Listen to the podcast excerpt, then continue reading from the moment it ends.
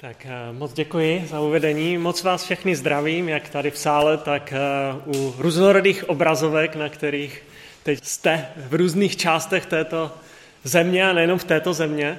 Takže buďte vítáni na tomto nedělním setkání. Tenhle víkend je opravdu speciální. Zakusili jsme nejenom volby, ale mnozí z nás zakusili speciální svatbu, speciální milost, že jsme mohli být přítomní na, na něčem takhle speciálním pro některé z nás. A já se k tomu vrátím ještě ke konci. A tenhle týden byl taky speciální pro mě tím, že jsem měl po delší době telefon s kamarádem, eh, o kterém jsem věděl, že prochází těžkým obdobím teďka, posledního půl roku. Chystal jsem se mu delší dobu zavolat a konečně se nám to podařilo se spojit. A on vyprávěl, co prožívá a říká, do toho všeho si představ, co se nám stalo. Jedeme v červenci do Prahy po dálnici, smršť, ta e, dešťová přeháňka silná a prostě dostali jsme aquaplaning na té dálnici. Dostali jsme aquaplaning v té vysoké rychlosti, jeli jsme možná i 130. Auto se stalo absolutně neovladatelným, začalo nás to točit a najednou prostě jsme se ocitli zaseknutí do kamionu. Naše auto, náš předek se prostě zasekl do kamionu a my jsme byli vláčeni tím kamionem, vlastně 150, 200 metrů, nevím, a vytvořili jsme vlastně takové téčko na té dálnici. A za náma další auta. A my jsme, jenom co jsme viděli, byli vpravo velký kola, vlevo velký kola a že to není dobré, že prostě máme rozbité auto. Auto se zastavilo a on říká, no víš co, a představ si, nám se vůbec nic nestalo. Ani škrábnutí. Ani jedno škrábnutí. My jsme byli v šoku, my jsme byli zmatení, nečekali jsme to absolutně, něco takového, stalo se nám to poprvé v životě, ale já jsem předtím, ještě říkal, to je taková perlička, já jsem předtím si v mnohem banálnější věci zlomil ruku. Takže já jsem měl, jel se zlomenou rukou v tom autě a jak přijeli složky záchranného systému, policajti, hasiči a tak, tak říkali, opravdu se vám nic nestalo, opravdu nic, jenom ta ruka, jenom ta ruka, že si neuvědomili, že ta ruka nemůže být ještě z té nehody, už takhle ošetřená. A říká, ne, tu ruku už jsem měl předtím.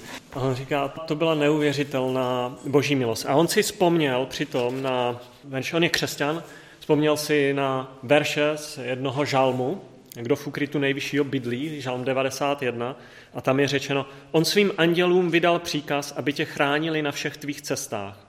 Pohroma se k tvému stanu nepřiblíží. Na rukou tě budou nosit, aby si o kámen nohu neporanil. No říkám, my jsme to prožívali. My jsme to úplně zakusili, jako by byl někdo, kdo nás tam přímo chrání, kdo nás ukotvil do toho kamionu, aby se nám nic nestalo. I když to bylo vlastně hrozně emocionální, náročné, dramatické, my jsme vlastně byli tak jako pevná kotva zakotvení. Urazili jsme mu spoustu věcí tomu kamionu, ale nikomu se nic nestalo. Auto teda totálně na odpis, totálně, jako nic z toho už nejde použít. Velká boží milost, kterou vnímali. Je to spravedlivé? Někdo zakusil takovouhle milost, někdo třeba v jiné věci ne?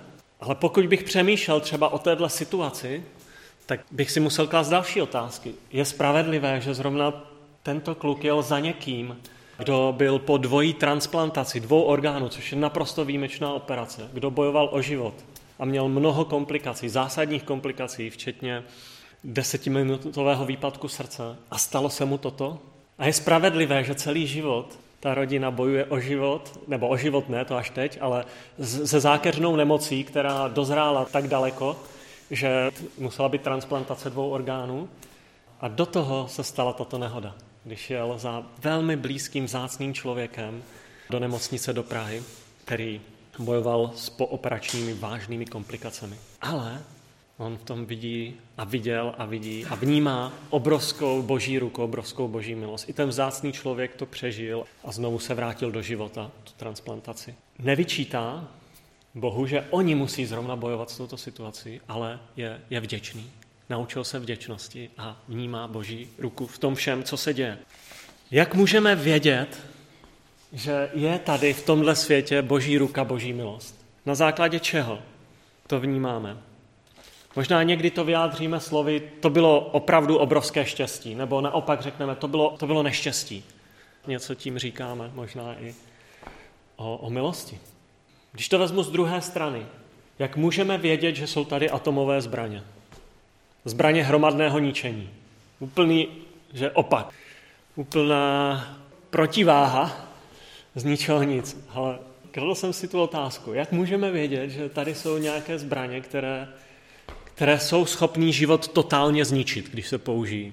Na základě čeho to víme? Máme tady některá jasná svědectví, že?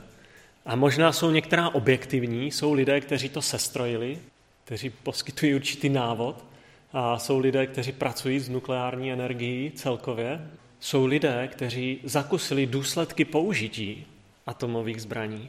Ať to je Hiroshima, Nagasaki a pokusy v přírodě. Jsou lidé, kteří jako vydali určité svědectví, že existují zbraně hromadného ničení.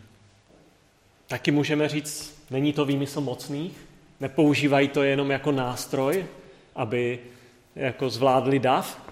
To už bychom se dostali ke konspiračním teoriím, ale proč to nemůžeme říct, nebo proč já bych to neřekl, protože jsou jasná svědectví lidí, kteří to zakusili.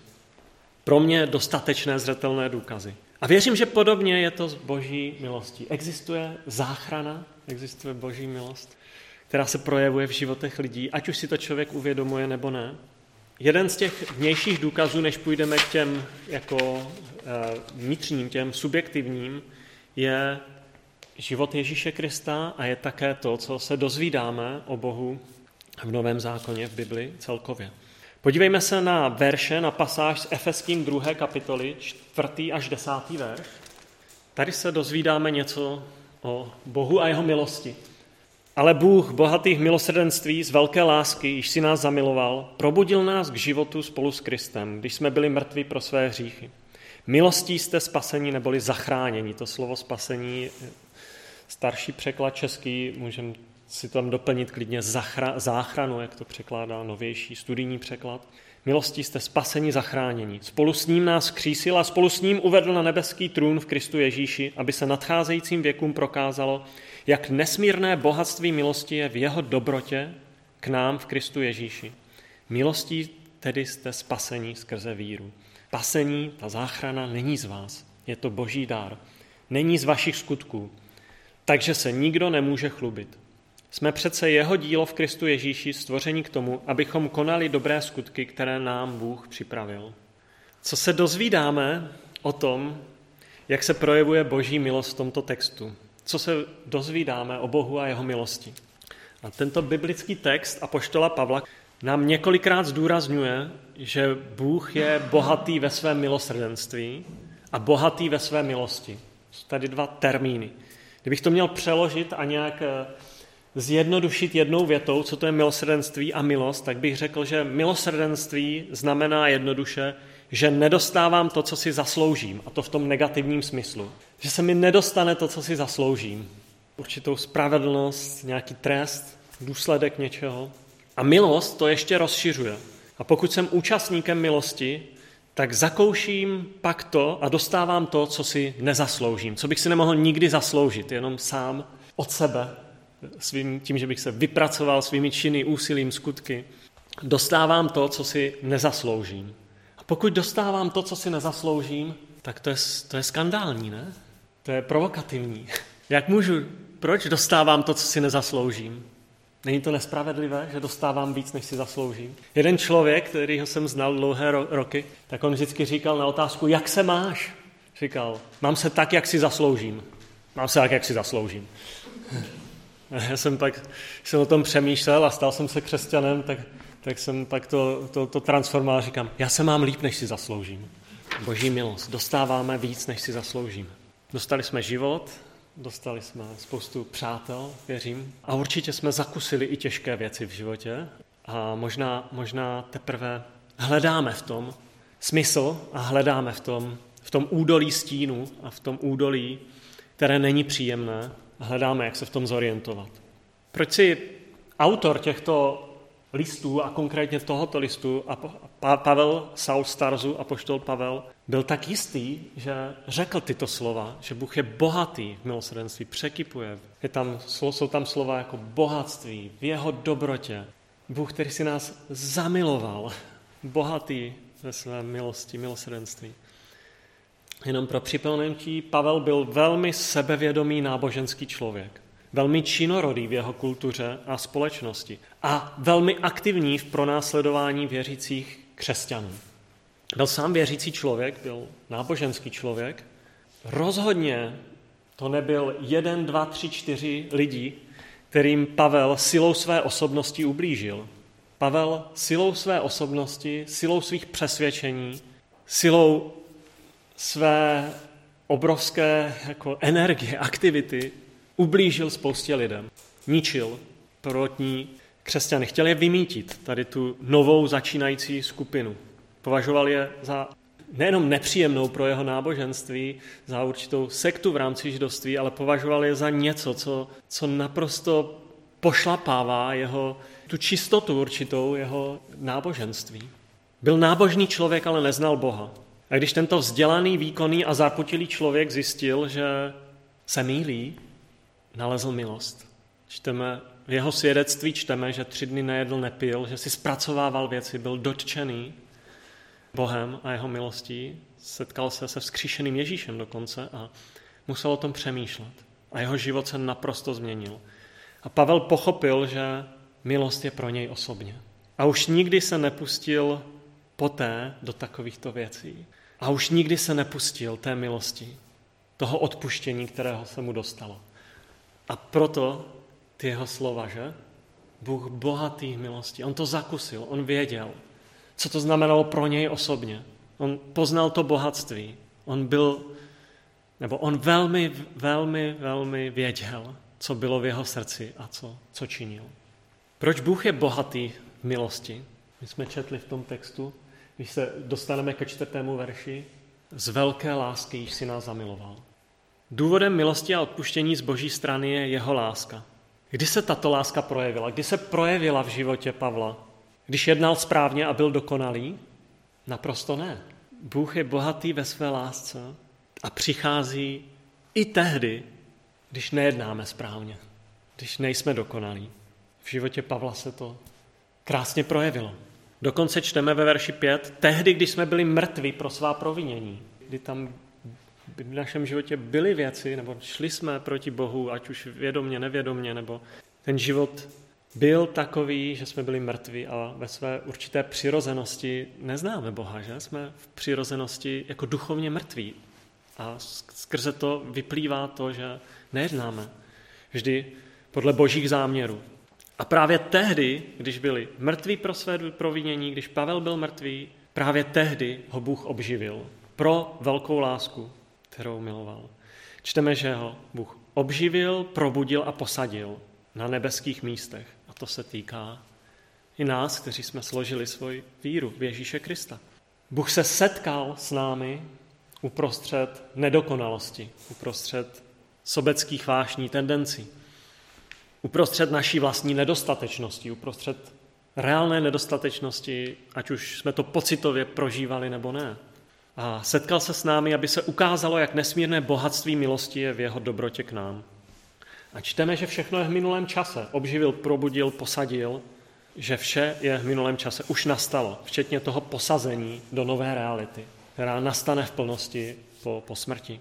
Je to minulost, i když žijeme v přítomném čase. Klíčová otázka je, jak člověk získává přístup k této milosti. Rád bych to ilustroval eh, na, na dětech, na našem vztahu k dětem, nebo našem vztahu s našimi dětmi, možná i na dětech obecně.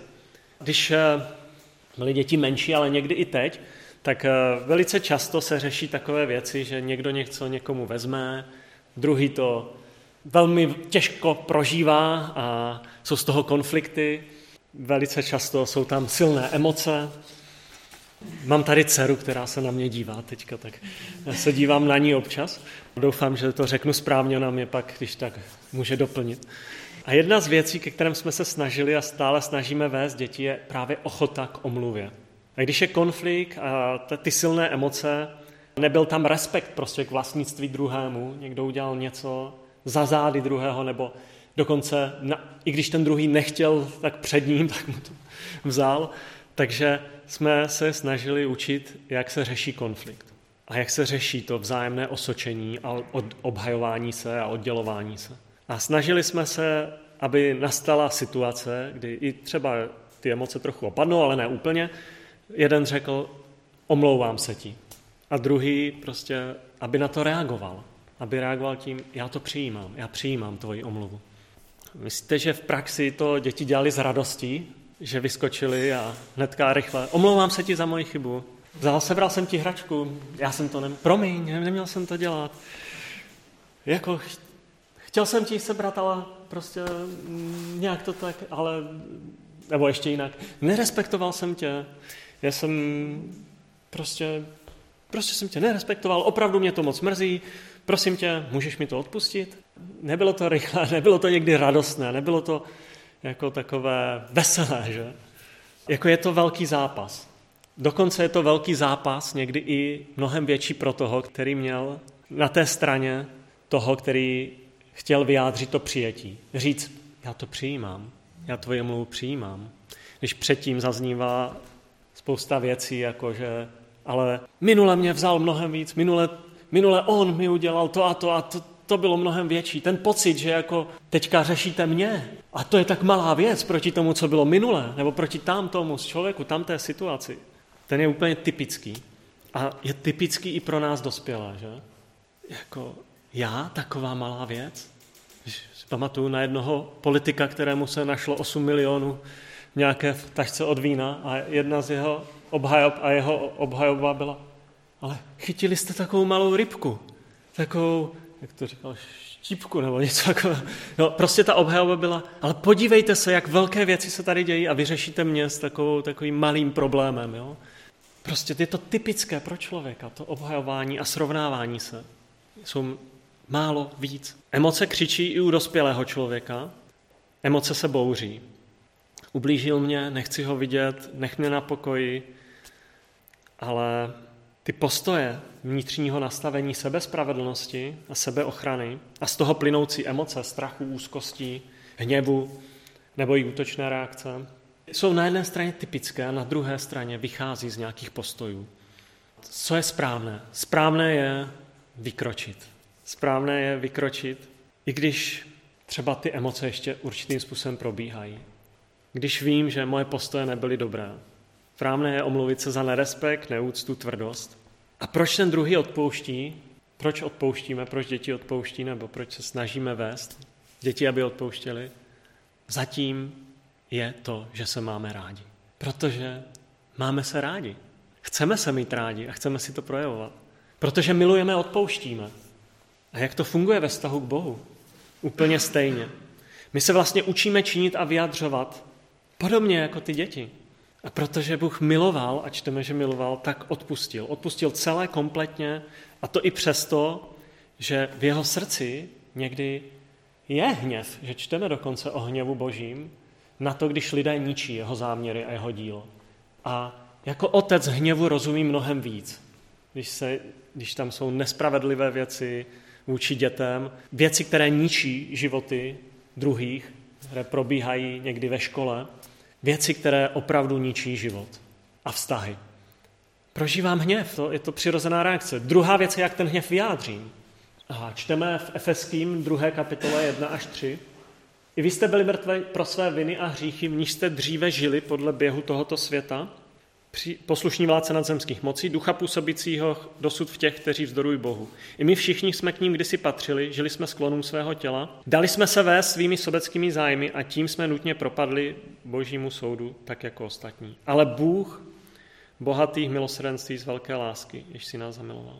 Propadli božímu soudu v, eh, v Nové smlouvě, je tam zmínka i o božím hněvu, jako hněv je přirozená reakce, ale co udělal Bůh s hněvem?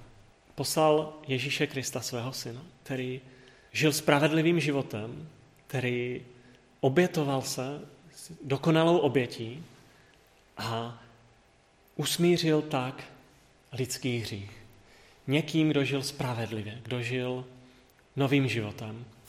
A když to vezmu ze svého lidského pohledu, když vidím, že se věci mění, Snažím se hněv vyjadřovat dobře, ale když vidím, že se věci mění, lidé se omlouví, nastane změna a je tady někdo, kdo začíná žít novým, čistým, spravedlivým životem, je to krásné. Jako když se situace mění, hněv opadá. Ta přirozená emoční reakce. Teď se nebavíme, jestli to je dobré, správné, špatné. Jsou špatné reakce v hněvu, ale nemusí být špatné reakce v hněvu. Bůh neprojevil svůj hněv vůči nám a i když jsme jednali velmi nespravedlivě. Jako to bylo v případě Pavla, který zničil několik životů. A nemálo. A Bible jasně říká, že v něm máme odpuštění a usmíření hříchu, sobectví, minulosti. V něm máme odpuštění a usmíření. Na konci té pasáže v Efeským 8 až 10 jsme četli, že milostí jste zachráněni skrze víru. Víra je postoj, kterým přicházíme k Bohu. Vírou vyjadřujeme to, že učíme něco, co je správné. Jako děti mají emoce, ale ví, že správné je se omluvit a udělají to i někdy, když ty emoce nejsou úplně sklidněné, protože ví, že to je správné. Přistoupit a omluvit se.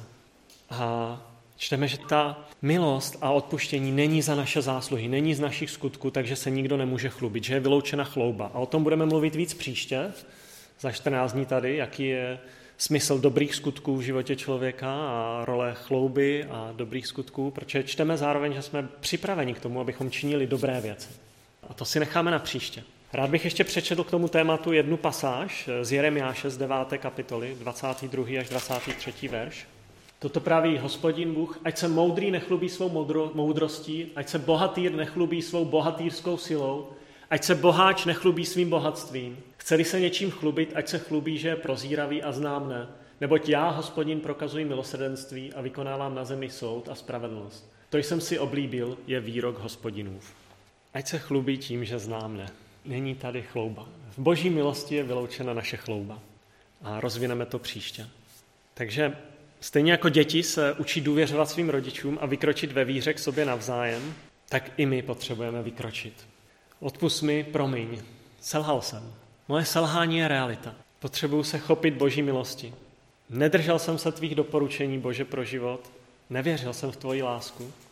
Děkuji, že Ježíš zemřel za, za, i za mne, i za moje sobecké srdce. Přijímám tvoji lásku, přijímám tvoje odpuštění. Když si to představíme opravdu z boží strany, pro zhrnutí, vidíme někoho, kdo opravdu dělá věci špatně, zranuje, zraňuje své prostředí a okolí, ničí si svůj život. A pak přijde někdo, kdo naopak věci napravuje, spravuje to pokažené a obětuje se pro něco, tak, aby se začaly vytvářet dobré vztahy, dobré hodnoty, začíná dávat ochranu a bezpečí. Máme radost. To udělal Ježíš a do toho nás transformuje Bůh. Ježíš vrací chuť do života, mě také vrátil chuť do života a zároveň Ježíš bere strach ze smrti. Protože už jsme zakotvení, uvedení do toho nového, lepšího světa. Tak jako ti kluci byli zakotveni v tom kamionu, paradoxně, měli tam pevnou určitou v tom momentě, určité pevné zakotvení. My jsme zakotveni, ale do mnohem ještě lepšího světa, do mnohem, do mnohem silnějšího zakotvení, i když procházíme vlnou takovýchto věcí, vlnou, která není příjemná. Smrt už není konečná, je to jenom přechod na lepší místo. A když Ježíš vrací chuť do života, a když bere strach ze smrti a z negativních věcí, které nás můžou potkat, tomu se říká svoboda. Tomu se říká skutečná svoboda. Ovoce milosti je svoboda. Ovoce milosti je osvobozená duše. Moje duše už není uzavřená jen v té omezené schránce, je osvobozená. Proč? Protože jsem zakusil boží milost. Novou chuť do života. Bůh, Kristus vždycky přinesou novou chuť do života. A konec strachu z negativních věcí života a ze smrti. Proto i my čteme spoustu věcí typu evangelích v Novém zákoně. Pojď ke mně a buď silný mou milostí. Pojď ke mně a buď silný mou milostí. Už nemusíš zápasit o svou sílu, o svou hodnotu, o svou pozici v tomto světě. Pojď ke mně a buď silný mou milostí. A důsledkem toho je nová svoboda. Milost je úžasná. Boží milost je úžasná. Je provokující a je skandální, zároveň, ale je úžasná. Včera jsme byli mnozí na svatbě. Na svatbě dvou lidí. Kdo si z nás tam zasloužil být? Někteří byli možná velmi blízcí přátelé těch dvou lidí, blízká rodina. Někteří s nimi strávili spoustu času v životě a byli jim blízko. Jiní jsme byli možná dál a byli jsme, jsme vzdálenější přátel. Nestrávili jsme tolik času. Přesto jsme mohli zakusit pozvání, zakusit hostinu, zakusit radost A možná byly i dny, kdy jsme byli v nějakém napětí, konfliktu s těmi dvěmi lidmi, kteří nás pozvali. Dneska už to tak není, třeba. A zakoušíme pozvání být s nimi v blízko ve speciálním momentě, ve speciálním dní. Byla to pro každého z nás milost. Dostalo se nám velké milosti být na výjimečném dní výjimečných lidí. Znovu opakuji, kdo si to zasloužil? Jak to je teprve s Bohem? Jeden obraz toho, že když se setkáme s Bohem, je hostina. Je to, že Bůh nás ve na hostinu.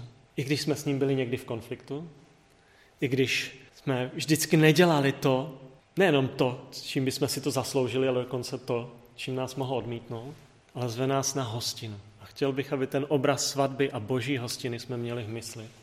Protože to, co dává Bůh, je ještě mnohem větší. A ten obraz toho, když on nás zve, dává, dává to pozvání a dává nám svoje dary, které jsme mohli někteří okusit i včera, je ještě, ještě silnější a hlubší. Bůh nás zve na hostinu. Ovocem té hostiny je svoboda a konec strachu. Pojďme k němu. Stojí to za to.